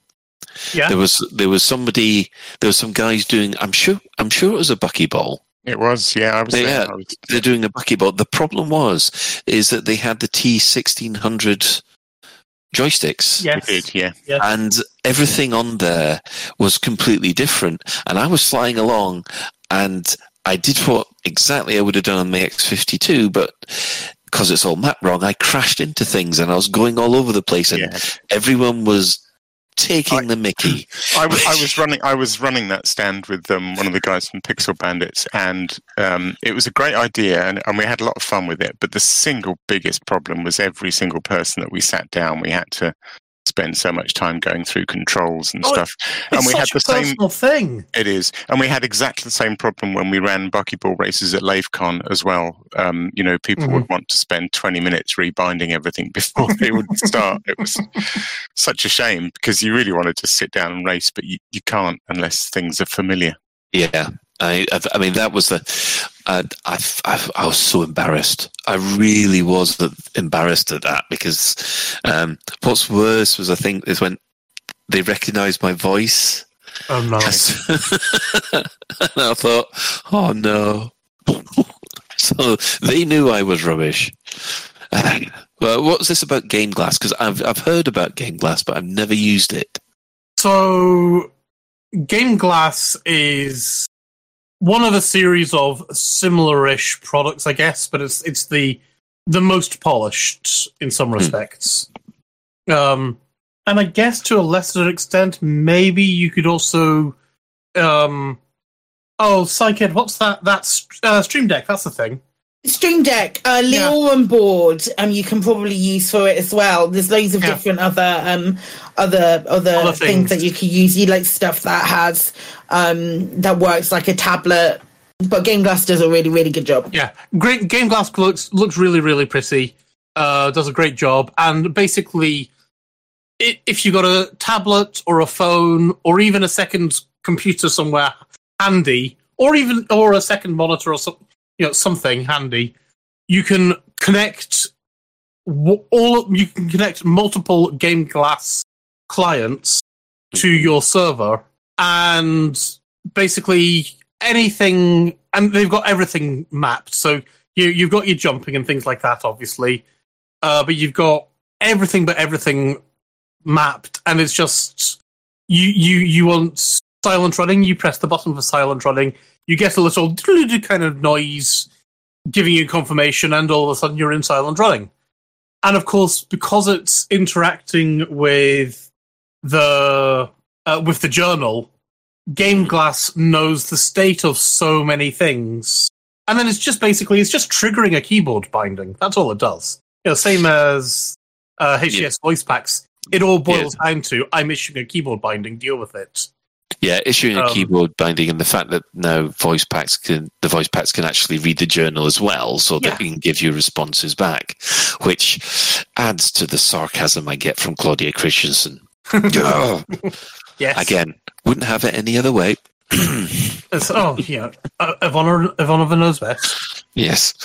Uh, um, But yeah, uh, GameGlass couldn't couldn't recommend it enough. Um, it's also got other other thing. Sorry, this isn't an advert for it by any chance. Christ, uh, it supports other other things as well, including the game that shan't be named and Microsoft Flight Sim, and of course, people can now they've now got this thing that allows them to design their own. So you can do your own stuff. You can you can put your own things onto it as well. Norma's just asked if it's got an OBS thing. I have no idea. That's worth looking into. I've not looked. LioranBoard does. Which one? LioranBoard, I believe. Okay, I've, n- I've never used that one. There- There's another one that I've got called Launchpad. uh, and that's got a really good OBS and um, a Voicemeeter Banana thing. Um, and you know, in Voicemeeter Banana, it's got like all the dials and all your um, all the well, not the what the I want to say dials, but it's not dials. It's um, all the sliders and things like that for your levels. Um, I don't know what LioranBoard's got on it. Um, lots of different pro- programmable things. Um, I I I use it for um, some image triggering, predominantly. Um, it, I I prefer to prefer to use my Stream Deck because it's a lot more it's a lot easier to use. But there's a couple of um, it does it does really good Twitch like chat integration as well. So that's Okay, what that's predominantly handy. what I use it for. It's it's super handy. Um, that's kind of veering slightly away from Elite Dangerous, but um, yeah, it, it's. Um, I know people have made um, plugins for Stream Decks for um, Elite, which probably works in a very similar way to everything else, where it's just sort of like triggering something by a certain input, right? Rec- Yeah. changing something to a Press certain button and it lowers your landing gear. Yeah, hundred percent. It's it's um yeah, all of the all of these things that are loads of people make because they want to make life easier for us. I love it. Yep, it's awesome, isn't it? Uh, and uh, I think one thing which we've alluded to actually this evening, but we've not really covered, is the fact that Elite allows you to have so many input devices and combinations of everything. And it recognize this is the good thing and the bad thing is that it recognizes what you've got. So, and this is obviously this is why when Colin doesn't have his head tracking plugged in, Elite goes and says, "Oh, you don't have your head tracking in." Yeah. This is a different control system than what you were using last time. So we're I'll- just going I'll- to switch to something different. default. We'll switch to de- and then you're like, why the fuck isn't my computer my HOTAS working in the same way? And then I realised that I had to I had to unplug the um the uh gamepad because it was having a funny effect with Planet Crafter because I could keep hearing footsteps. Even though I wasn't pressing anything on the gamepad it kept thinking that I was moving forward so I had to unplug it. But now when I, I got back to Elite suddenly I have to put the play- gamepad back in otherwise it won't hear it. It's I've- I've wonderful. so thank you things. Elite. Yeah, it's the the power of it is great, but it's also yeah, it's also seriously why did you just do that? Yeah, I everything panic, I'm I using panic so much Oh yeah, every single time because it's like I've inevitably changed six or seven key bindings since the last time I've backed up my I backed up my key bindings all the time. I get pissed off with something or something. Uh, um, Frontier have the audacity to give us an update with a more convenient button press, and then I have to um, assign assign that to it. Yeah, it can be a bit problematic. field Can be a bit neutralizer. everybody. problematic. Yeah. yeah. That's that I, j- I just bound. That's what I just bound the other day. Yeah, well, I just found out that Elite Dangerous has been directly responsible for spoiling my Final Fantasy VII experience because I've had my head tracker in, and the head tracker has just just been sending out little jitters every now and again, which has basically made Cloud and Aerith just do things they weren't supposed to do, and Oh, ended aye. up with a game over screen before Ah. Ben starts getting excited. I know. I know. I, I've- I've had I've- such weird things with. I've I've been playing FPSs is, is that and the FPS for whatever reason, and it's not all the time. It's just sometimes the the FPS client that I'm playing decides it's going to use most of the inputs from my joystick, and for whatever reason, it wants to run all the time forward and right, even though my joystick is centered. This is why. This is why we plug in our joysticks and our HOTASs to um, uh, configurable turn off and on um, USB hubs, Oh, so that they can't. Because this is the thing that um, I had with um, playing. I used, I used to play an awful lot of Forza with Kremen, um, quite a lot, and he would complain if you knew Kremen, you'd know that he does complain an awful lot, but he would complain an awful lot about um and and quite vociferously about how um bad um it would the the, the game would stutter um, on braking, and there'd be like a really weird control for the carts, and it was because he had his um, T16000 plugged in. Um, and when I say it like that, because he had his T16000 Yeah. um, plugged in, I really want the T- T16000 fla- flashlight right now, but I'm not going to say that because that would be mean to Kremen. Um, but we have, um, but uh, now he's got a. The, the wait, what? Um, Sorry. Me, don't worry. I want it to be a flashlight because I want to be able to take the piss of Kremen for that, but it's not. It's a HOTAS, and I'm upset about it. Um, but um, now he's got it on a um, a uh, switchy off um, USB hub. It doesn't make any. It's no problem anymore. Look, it was a personal need to take the piss so long, as you, so long as you remember to turn it back on. Turn off your flashlight. Yeah, when you Yeah, need b- to b- use before it. you go into Elite. when you need to use your flashlight, turn it back on so that you can play properly. Well, yeah, I mean, it doesn't do us any favors when you have joystick brands such as Thrustmaster. Exactly. exactly. Well, what we'll do, uh, we'll just say thanks to everybody in the, in the chat room because we've, they've all been talking um, enthusiastically about their different control systems, and it does seem like everybody does like like talking about their joysticks for now, for now. So, Oh, Can, do we have time for me to tell a quick story? okay, is it safe for work? Technically, we're past that point. We've passed that Um, time, that point a long time ago. Go Well, on, yeah. then, Ben, just quickly. Uh, Last one of the night. Okay, so um, as as I've mentioned, I, I've had I have had problems in the past with my T sixteen thousand stick having an issue with its yaw. Okay. And there was one time when I was walking through, I think it was EGX 2015 or 2016, with a fellow member of the community who I was hanging out with, uh, and we were all at EGX together. And I was describing the problem with my Thrustmaster and its wiggly things not wiggling right and veering to the right and just and these two young girls well they look young they look young to me they're probably late teenagers early 20 they're probably in the 20s frankly you know They're looked at us 43 and you have no idea.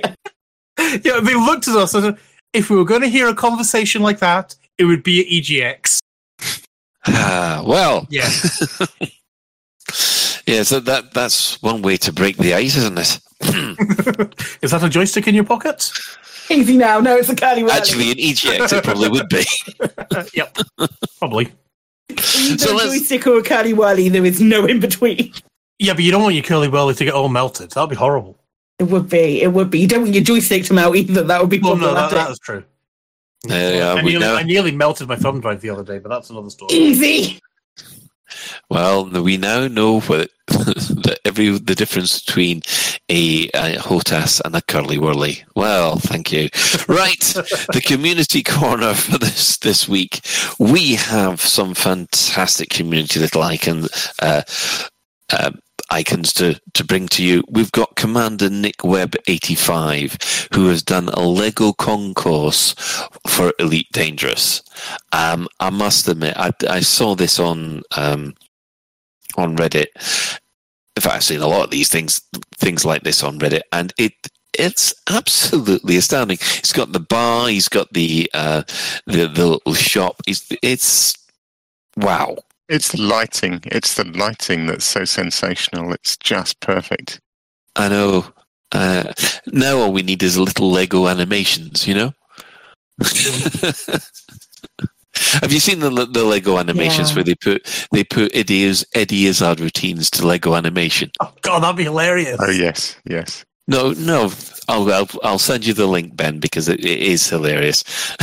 the Lego animations of the Death Star canteen routine, unbelievable. So yeah, Nick, but it looks amazing. There's there's no two ways about that.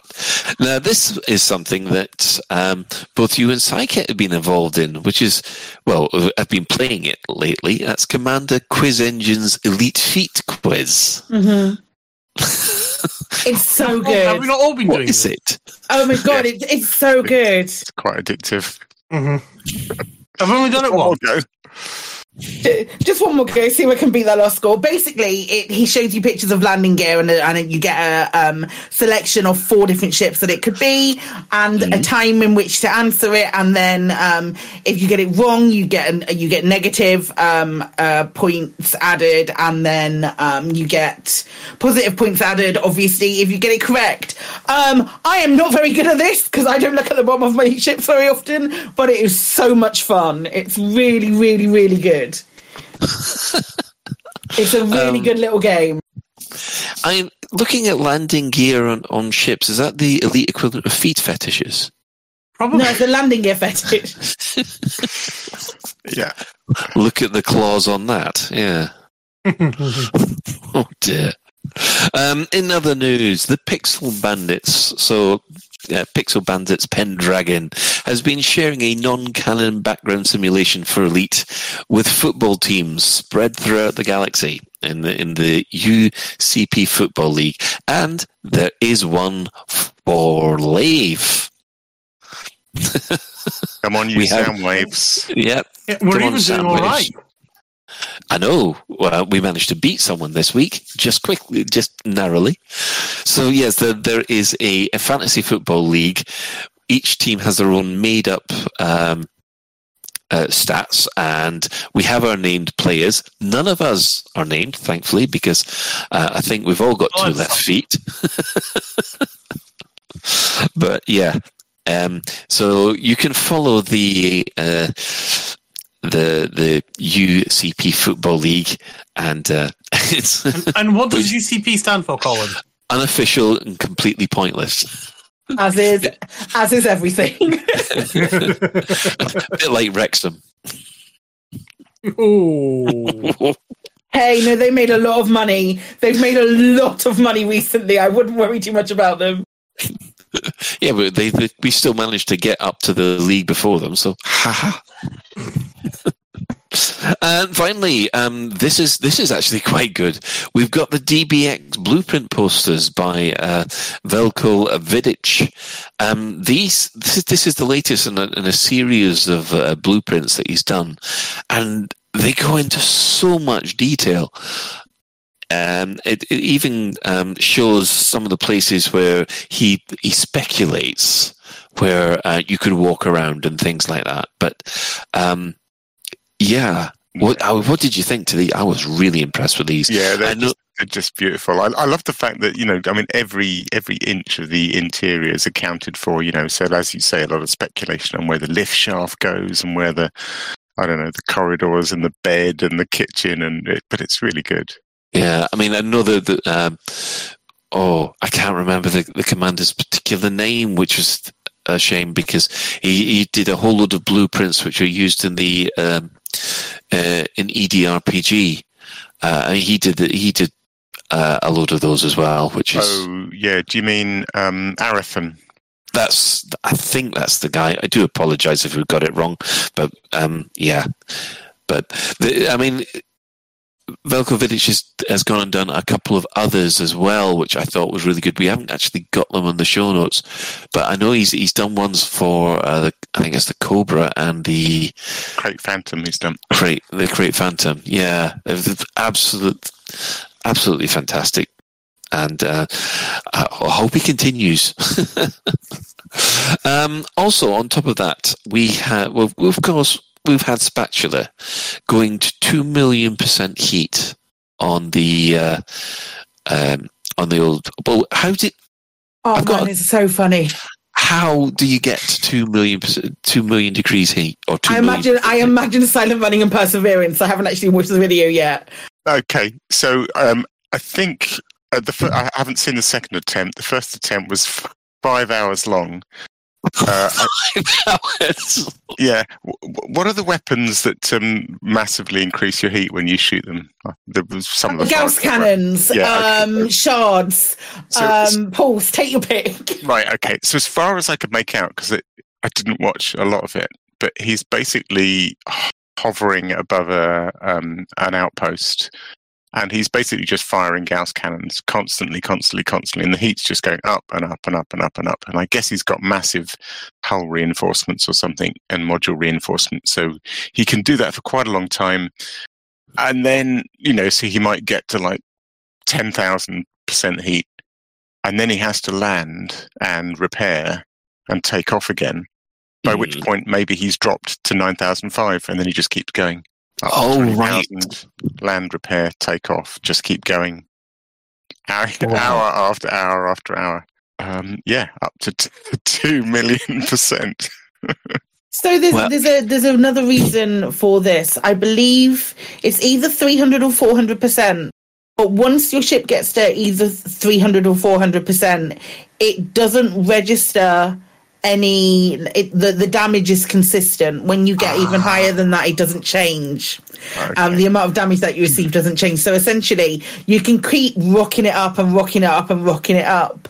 Um, and things don't escalate. and escalate. things, yeah, it, it doesn't um, exacerbate any further than being. I think it's three hundred. I'd be, I, I'd be surprised if it wasn't. Um, but I think you get to that sort of level of heat, and then they're like, yeah, you know what? It's just the same. It's that or two million, exactly the same. You're not going to be a ball of flame. Yeah, I, I, I can see exactly the programmer mentality behind that. That'll be a, oh, they'll never get it higher than 300% anyway. what I really had to take my hat off to, be it reminds me of the old um, Sagittarius A Star Buckyball days when Commander Allot was sort of beaten by somebody by, or, or he missed the mark by um, about two minutes or one minute. And just suicided back and did the entire run again the next day.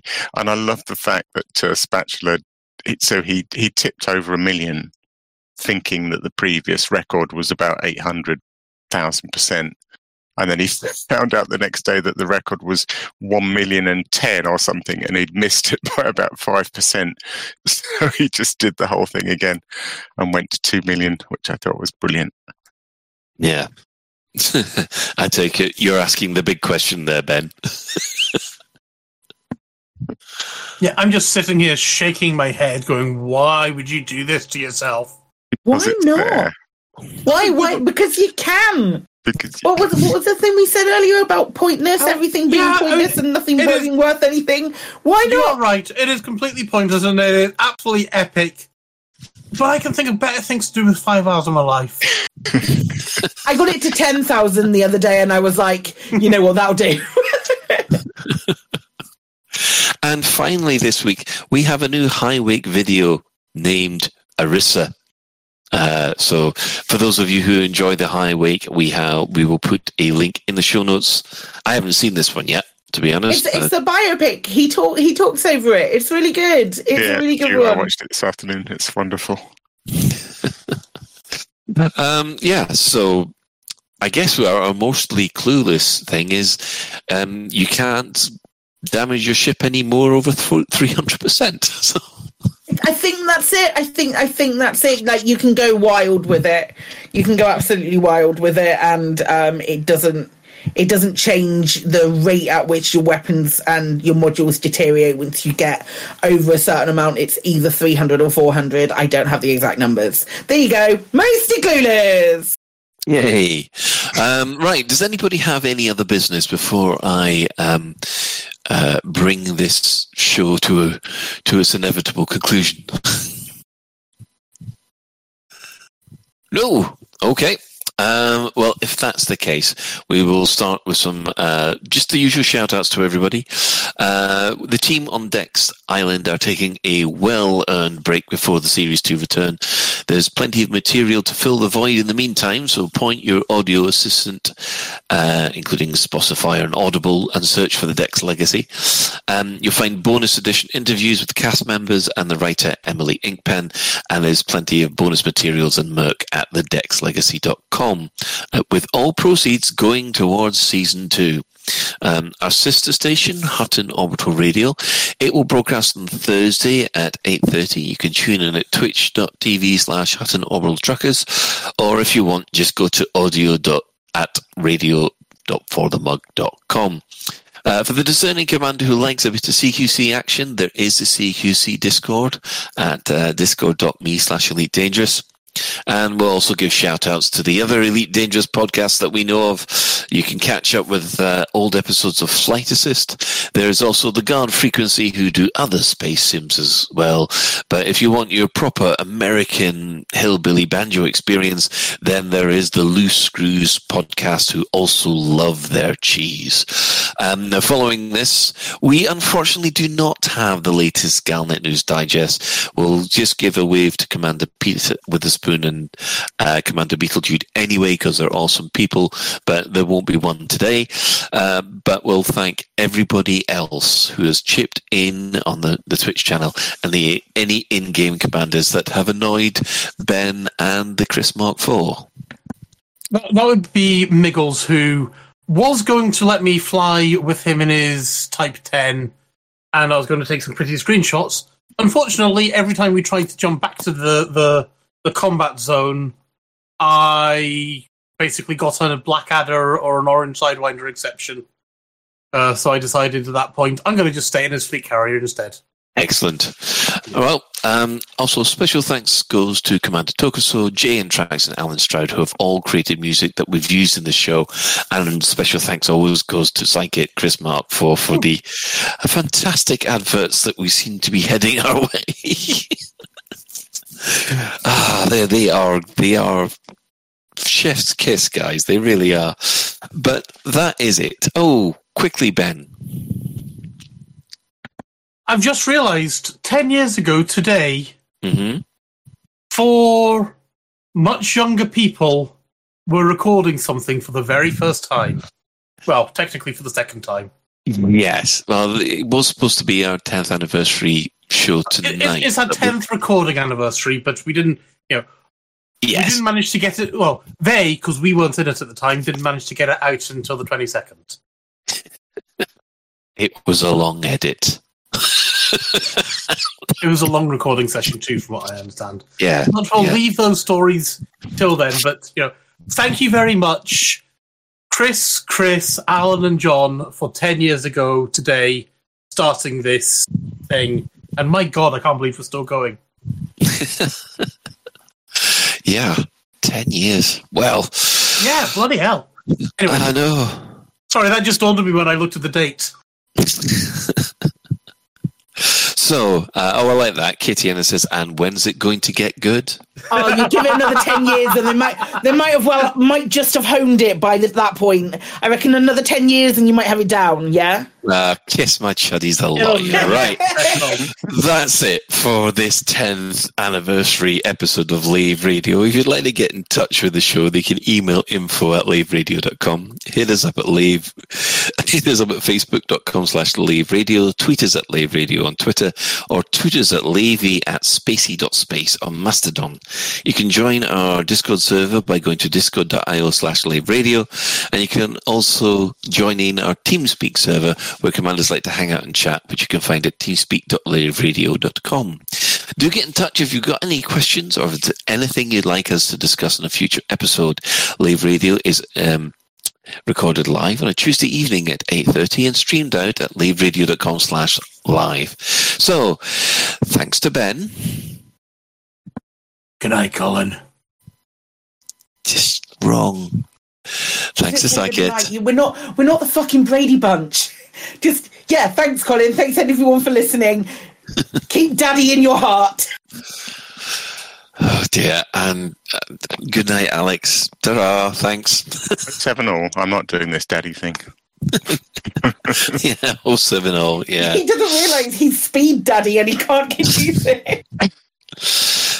So until next time, commanders, fly safe. And if you can't do that, fly daddy. Dangerous.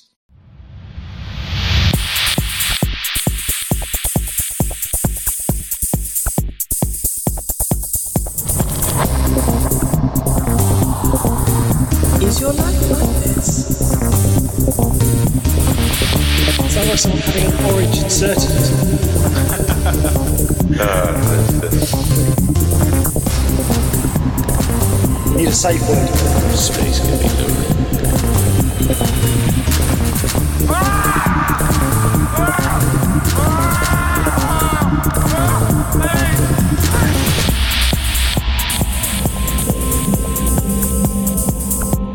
lowered. going to see the galaxy.